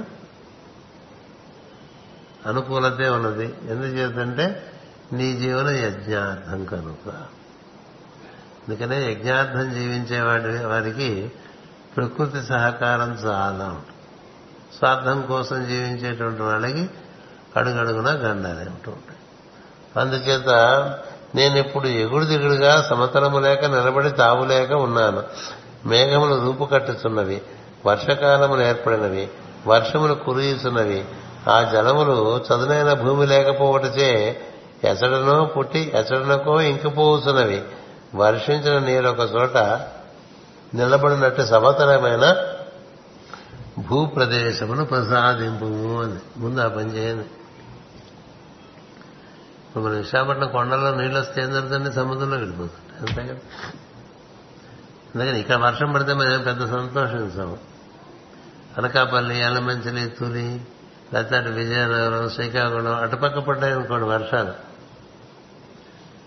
దానివల్ల ఏం జరుగుతాయి? అక్కడంతా సమతలమైన భూమి ఉంటుంది. కాబట్టి అక్కడ వర్షాలు పడ్డా ఆ భూమిలోకి ఆ నీరు చేరడం వల్ల అక్కడి నుంచి మనకి పంటలు పండుకొస్తాయి. మొత్తం భూమి అంతా ఎగుడు దిగుడుగా ఉండి వచ్చిన నీరంతా ఎక్కడ ఇవ్వకుండా అంతా సముద్రంలోకి వెళ్ళిపోతుంటే ఎన్ని వర్షాలు పడితే ఏం లాభం ఏం పండుతుంది? అందుకని భూమిని ముందు కొంత సమతలంగా చేయమంది ఈ విధముగా భూదేవి పలికిన మధుర వాక్కులను విని చక్రవర్తి మనస్సున అనురాగము పొందేరు అతను మనవును దూడగా చేశాను తన చేతితో భూమి నుండి సకల సస్యములను క్రమముగా పెండను. ఆ విధానం వలన భూదేవికి జీవులపై వాత్సల్యం ఏర్పడను దానితో కాలక్రమమున జీవులలో పరస్పరత్వం ఎరిగి పెరిగి కోరికలు తీరుట ఆరంభించను. అని మొత్తం ఏం చేశారు ముందు వాక్యం చెప్పారు తర్వాత వివరం చెప్తా. అతడు మనవును దూడగా చేశాను చాక్షుష మనవు అప్పుడు ఉన్నాడు. చాక్షుష మనవు సమయంలోనే ఈ కథ జరిగింది. చాక్షుష సూర్యుడు సూర్యుడి పుత్రుడు. తనకేమవుతాడు? బాబాయ్ అవుతాడు. మామూలుగా మన పురాణ కథలో అన్నిట్లా బాబాయ్లు మేనమామలు తోడి కోడళ్ళు అత్త కోడలు ఇట్లా చెప్పుకుంటూ ఉంటారు కదా. ఎందుకంటే ఈయన మను సంతానమే ఇప్పుడు స్వయంభూమనుకి ఉత్తానపాదుడు పుట్టాడు. ఉత్తాన ఉత్తానపాదుడికి ధ్రువుడు పుట్టాడు. ధ్రువుడికి వత్సరుడు పుట్టాడు. వత్సరుడికి వేణుడు పుట్టాడు. వేణుడికి పృథు చక్రవర్తి పుట్టాడు. సో మన సంతానం ఇప్పుడు ఏ మనవంతులు నడుస్తోంది? చాక్షుష మనవంతులు నడుస్తోంది. అంచేత ఆయన దూడగా నువ్వు దూడగా ఉండి అంటే మనం అంటే ఏంటంటే కాస్మిక్ మైండ్ అంటాం. అంటే మొత్తం విశ్వానికి సంబంధించిన మనస్సు. దానికి తెలియదే ఉండదు మనలో బుద్ధి అది. మనలో బుద్ధి. అందుకనే ఆవుని భూమాత అని దూడని బుధుడని చెప్తుంది జ్యోతిషం జ్యోతిషంలో దూడంటే బుధుడు బుద్ధి. ఆవంటే భూదేవి ఎద్దంటే అది ఈ భూదేవిని ధనం ఏర్పాటుకి ఆధారంగా ఉండేటువంటి ఈశ్వరతత్వంగా చెప్తారు ధర్మం అని చెప్తారు. అంచేత ఆ భూదేవికి ఈ దూడగా మనువు దూడగా అంటే మనువు తెలియని విషయాలు ఉండవు. బుద్ధికి పరిపూర్ణంగా బుద్ధి వికాసం చేస్తే తెలియని విషయాలంటూ ఉండవు. అదే సిద్ధి కూడా. బుద్ధి సిద్ధి అని మన గణపతికి అటు ఇటుగా ఇద్దరు ప్రజ్ఞలు ఉన్నాయని చెప్తారు సిద్ధి బుద్ధి ఇస్తాడని. అవడగా మనం. నాకేమో చాలా అక్కలేనివన్నీ మూడు ఉంటాయి. అవన్నీ అడుగుతుంటాం ఆయన కదా. ఆయన అడగాల్సింది ఏంటి? సిద్ధిని బుద్ధిని అడగాలి. అంటే ముందు సిద్ధి అడిగితే ఇప్పుడు బుద్ధి నేర్పి సిద్ధిని ఇస్తున్నాడు అంచేత ఆ విధంగా ఏర్పాటు చేసుకున్నాడు ఆయన. ఋషులప్పుడు బృహస్పతిని దూడగా తోలుకొని వచ్చేది. ఇక్కడ ఇది మనకి అతడు మనవును దూడగా చేసిన. తన చేతితో భూమి నుండి సకల సస్యములను క్రమముగా పిండను. ఆ విధానము వలన భూదేవికి జీవులపై వాత్సల్యం ఏర్పడను. దానితో కాలక్రమంలో జీవులలో పరస్పరత్వం పెరిగి జీవుల కోరికలు తీరుట ఆరంభించను. దీనికి మాస్టర్ గారి వివరణ ఉంది. మనువులు మనువు సకల ధర్మ పరిపాలకుడు. అతనిని సంకల్పింపజేసి భూమి అందరి సకల పదార్థ ధర్మములను ఏర్పరిచినని అర్థము. విత్తనముల ధర్మములు భూమికి మొలిపించు ధర్మములు జలములకు మొక్కలకు పెంచు మొక్కలను పెంచు ధర్మములు మొదలగు మనధర్మములు సకలము తన చేతులతో పిండను. అనగా సూర్యచంద్ర కిరణముల సహాయమున ఏర్పరచను. మానవులకు సస్యములను పండించుకుని అభ్యాసము చేయించను. దానితో వారి కోరికలు తీర్చుకుని పరస్పరత్వము నేర్చుకునేవి అనగా పశువులకు గడ్డినిచ్చుట భూమికి ఎరువు పెట్టుట తినగా మిగిలిన ధాన్యములు అమ్మి మిగిలిన వస్తువులు సమూర్చుకు సమకూర్చుకునుట. ఇలాంటివన్నీ ఈ ధర్మాలన్నీ ప్రజలకు అర్థమయ్యేట్టుగా బరువు సహాయంతో భూమి సహకారంతో ఆ విధంగా ఏర్పాటు చేయడం జరుగుతుంది. ఋషులప్పుడు బృహస్పతిని దూడగా తోలుకొని వచ్చేది ముందు మన ధర్మాలు స్పర్శ చేత భూమి సహకారం పెరిగింది. ప్రజల్లో కూడా కొంత జ్ఞానం కలిగింది. ధర్మాలు ఏర్పడినాయి. ఋషులు బృహస్పతిని దూడగా తొలుకొని వచ్చేది సౌర కుటుంబమున బృహస్పతి అంశలో పుట్టిన ఒక గ్రహగోళం యొక్క ప్రభావము భూమికి సంక్రమింపజేసిరి. అప్పటి నుండి బృహస్పతి సంవత్సర ప్రభావం ఏర్పడినది. ఆ దూడ సహాయమున ఛందస్సులనబడిన క్షీరములు పిండి తమ ఇంద్రియములను పోషించుకునేది. అందుకని ఛందోబద్ధంగా మనం బాగా ఉచ్చారణ చేస్తుంటే మన ఇంద్రియాలకి చాలా పోషణ జరుగుతుంది. అది గుర్తించాలి చందోబద్ధంగా అంటే ఛందస్సు బాగా అనుసరించాలి. ఎక్కడ పడితే అక్కడ విరిచేయకూడదు విశ్వం విష్ణు వషట్కారో అని ఆపకూడదు. అది అనుష్ఠుప్ చందం ఆ ఛందస్సు అంటే పదహారు అక్షరాలు ఒకసారి పలకాలి.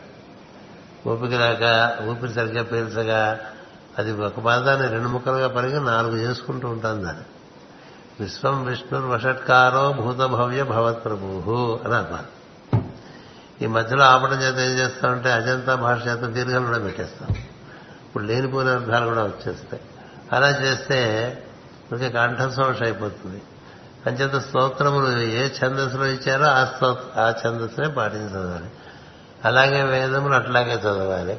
అంచేత ఇక్కడ ఏం జరిగిందయ్యా అంటే శౌర కుటుంబమున బృహస్పతి అంశలో పుట్టిన యొక్క గ్రహగోళం యొక్క ప్రభావము భూమికి సంక్రమింపజేసిరి. దాన్ని మనం జూపిటర్ అంటూ ఉంటాం. అప్పటి నుండి బృహస్పతి సంవత్సరం యొక్క ప్రభావం ఏర్పడను. ఆ దూడ సహాయమున ఛందస్సు నిలబడి క్షీరములను పిండి తమ ఇంద్రియములను పోషించుకునిరి అన్నారు ఇది ఎంత పెద్ద రహస్యం. అంటే మనకి ఇంద్రియాలు బాగా పనిచేయాలంటే ఛందోబద్ధంగా మనం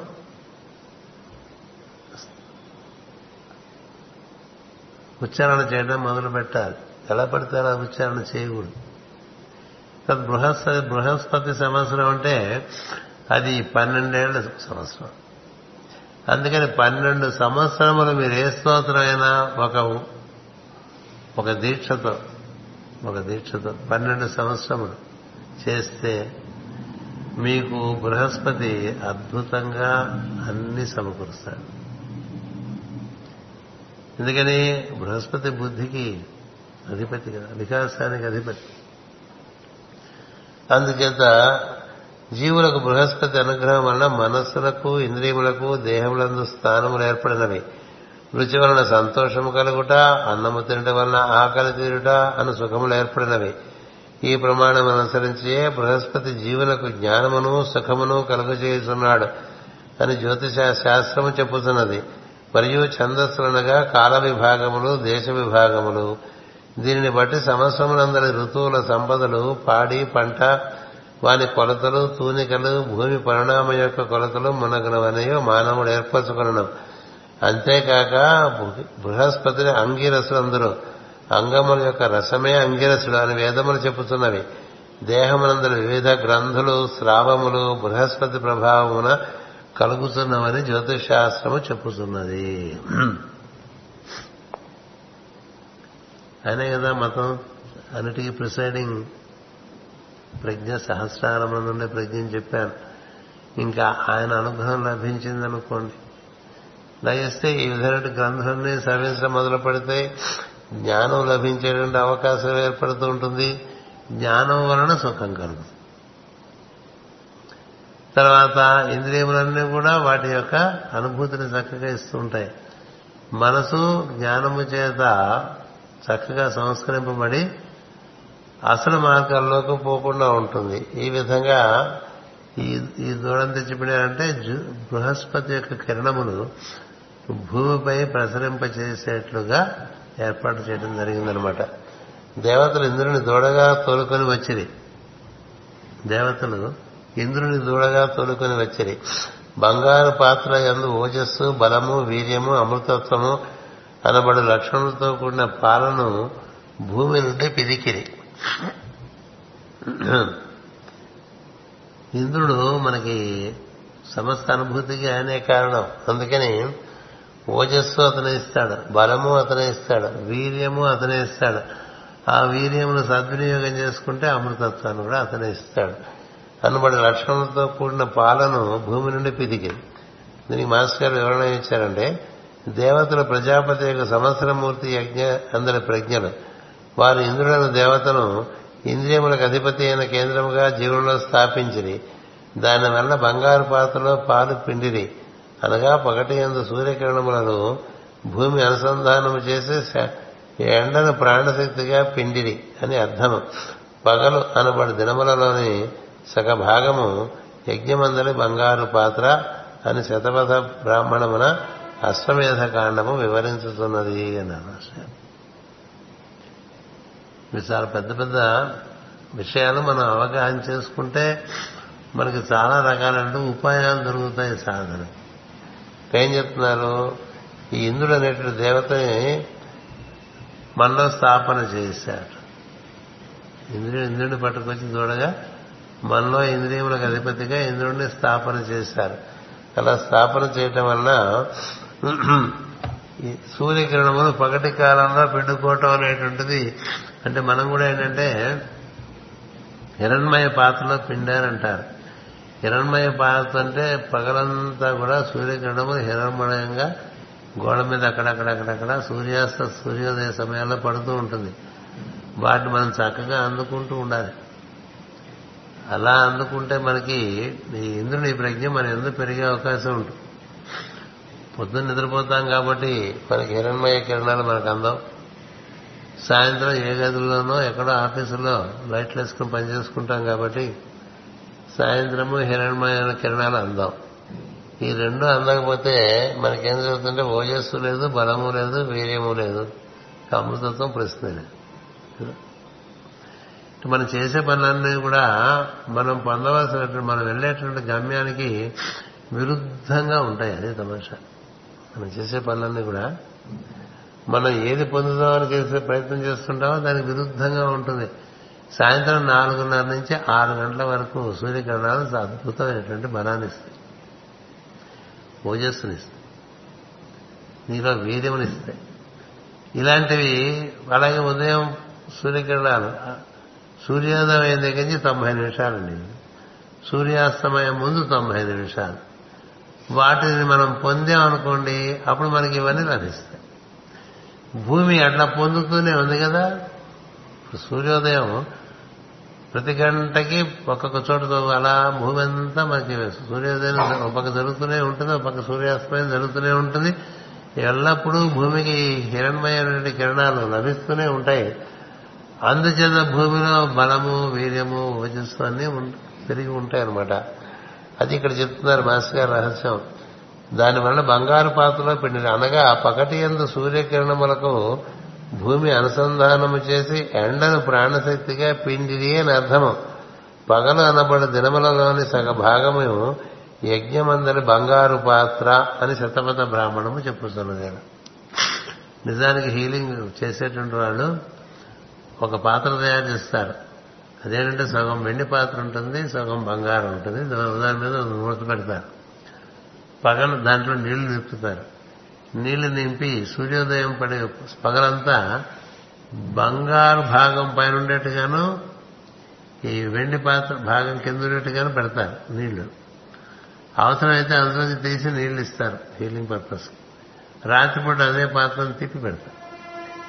తిప్పిపెట్టి చంద్రుని కాంతి పడేట్టుగా చూస్తారు ఇట్లా సూర్యచంద్రాత్మకమైన ప్రజ్ఞ నీటిలో చేరితే అది మనలో ఉండేటువంటి రుగ్మతల్ని సమతుల్యం నిర్మూలించి మన ప్రజ్ఞను సమతుల్యం చేస్తుంది.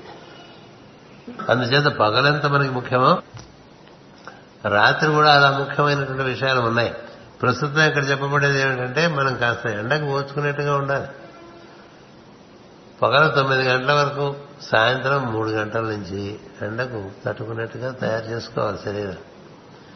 సూర్యాస్తమయానికి ముందు ఒక జాము సూర్యోదయానికి తర్వాత ఒక జాము. అలా ఉంటే ఆ శరీరాల్లో పుట్టేటువంటి ప్రజ్ఞలు ఎక్కువ బలంగా మనకి దృఢంగా ఆరోగ్యాన్ని ఇచ్చేట్టుగా ఉంటాయి. ఓజస్ అనగా ఓంకారము పుట్టించు జీవశక్తి అనబడు ధాతువు. ఇది సప్తధాతువులు కాక ఇనుమదవది. ఇది భౌతిక ధాతువు కాదు. ప్రాణజనకమైన ప్రజ్ఞాస్వరూపముగా నుండును ఓంకారమును సోహం అనబడి ఉచ్ఛ్వాస నిశ్వాసలుగా జీవులలో ప్రతిష్ఠించిన గనక దీనికి ఓజస్సన పేరు వచ్చినది. ఓ జ అంటే ఓంకారమును జనింపచేయునది అన్నారు ఓ ఓం ప్లస్ జ. ఓ ప్లస్ జ ఓజ అంటే ఓంకారమును జనింపజేసేటువంటిది మనలో ఉచ్ఛ్వాస నిశ్వాసంలో ఉండే శబ్దంలో రహస్యంగా నిక్షిప్తం చేయబడి ఉన్నది. అందుకని బాగా ఓంకారం చేస్తున్నాం అనుకోండి ఈ ఏడు ధాతువుల ఆధారంగా ఎనిమిదో ధాతువు పుట్టే అవకాశం. ఓంకారంగా నీరసంగా చేసుకుంటున్నాను అనుకోండి. ఓంకార బిందు సంయుక్తం నిత్యం ధ్యాయంతి యోగిన అంటూ ఉంటాం కదా. వాళ్ళు ఎప్పుడు ఓంకారాన్ని పట్టుకుంటారు.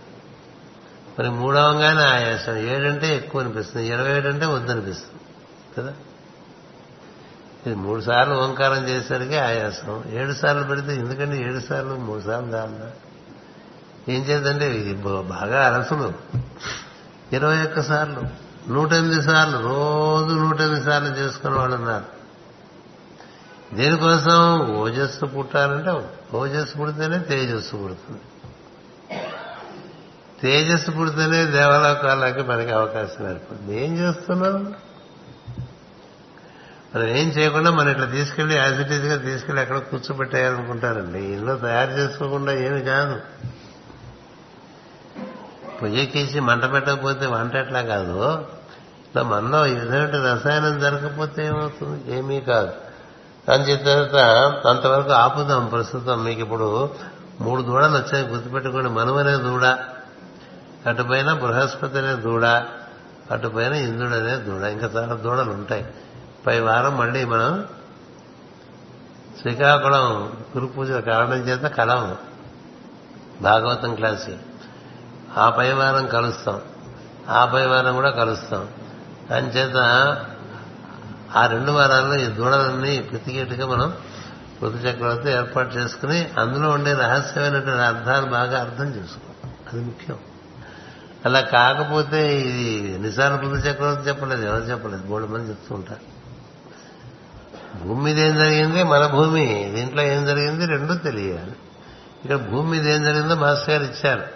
బుద్ధిమంతులైన వాళ్ళు ముందు గ్రంథంలో ముందు భాగాల్లో ఉండేటువంటి కూడా అన్వయించడం చేసుకోవడం నేర్చుకుంటే దీన్ని మనమే అన్వయం చేసుకుంటే మనలో ఆ విధంగా ఏర్పడేటువంటి అవకాశం కలుగుతుంది. అన్ని ఎక్కడ రాస్తారు? రాయలేదు కదా. అందుకనే ఈ ఈ రహస్య ప్రకాశానికి మళ్ళీ ఇట్లా మనం కూర్చుని గురు పరంపర యొక్క అనుగ్రహం చేత మళ్ళీ ఇంకొంత వివరణ చేసుకుంటూ ఉన్నాం. దీనివల్ల మనకి కొన్ని ఇంకొంత ప్రయోజనం నెరవేరుతుంది. ఏదైనా సాధనాపరంగా చెప్పుకుంటేనే దానికి మనకి మనకు ఉపయోగం. లేకపోతే పృథు చక్రవర్తి అలా చేసేట నువ్వే పృథు చక్రవర్తి. నువ్వే పృథు చక్రవర్తి. నీ శరీరమే భూమి. నువ్వు మనముని ఆహ్వానం చేసుకోవాలి బృహస్పతిని ఆహ్వానం చేసుకోవాలి ఇంద్రుడిని ఆహ్వానం చేసుకోవాలి కదా. చెన్న ఇంద్రో బృహస్పతి అంటుంటాం కదా ఇంద్రుడు ఎప్పుడు ఒక్కడు రాడండి బృహస్పతితో పాటు వస్తాడు. ఎందుకంటే ఆయన గురువు గారు గురువు రాకపోతే ఆయనకి ఇబ్బంది ఎందుకంటే కొంత సంతతి వల్ల ఇబ్బందులు పడుతూ ఉంటాడు అందుకని ఇంద్ర ఇంద్రుడు ఎప్పుడు బృహస్పతితో వస్తాడు. అందుకని బృహస్పతి ఇంద్రుడు మనము ముగ్గురు సహాయం చేత భూమి మీద తనకు అనుకునేటువంటి ధర్మంలో కిరణములుగా పితికి ఏర్పాటు చేశారు. దేవతల యజ్ఞ రూపంలో ఇంద్రుడిని పట్టుకొచ్చారట. బృహస్పతి గురు గ్రహం నుంచి బృహస్పతి కిరణాలు పట్టుకొచ్చారు. మనువును స్వయం మన పృథు చక్రవర్తి ఆహ్వానం తీసుకొచ్చి ఈ విధంగా భూమి మీద ఆ ధర్మములు ఏర్పాటు చేశాడు. ఈ లోపల ఒక్కసారి ఈ మూడు దూడల్లోంచి భూమి మీద ఏం జరిగింది? మనలో ఏం జరుగుతుందో ఒకసారి చూసుకుంటూ ఉండండి. చూసుకోకపోయినా ఇబ్బంది లేదు. మళ్ళీ పై తరగతిలో పాతది కొంత చెప్పి మళ్ళీ కొత్త చెప్పుకుంటాం. స్వస్తి ప్రజాభ్య పరిపాలయంతాం న్యాయేన మార్గేణ మహిమహేషా గోబ్రాహ్మణేభ్య శుభమస్తు నిత్యం. లోకా సమస్త సుఖినో భవంతు. లోకా సమస్త సుఖినో భవంతు. లోకా సమస్త సుఖినో భవంతు. ఓం శాంతి శాంతి శాంతి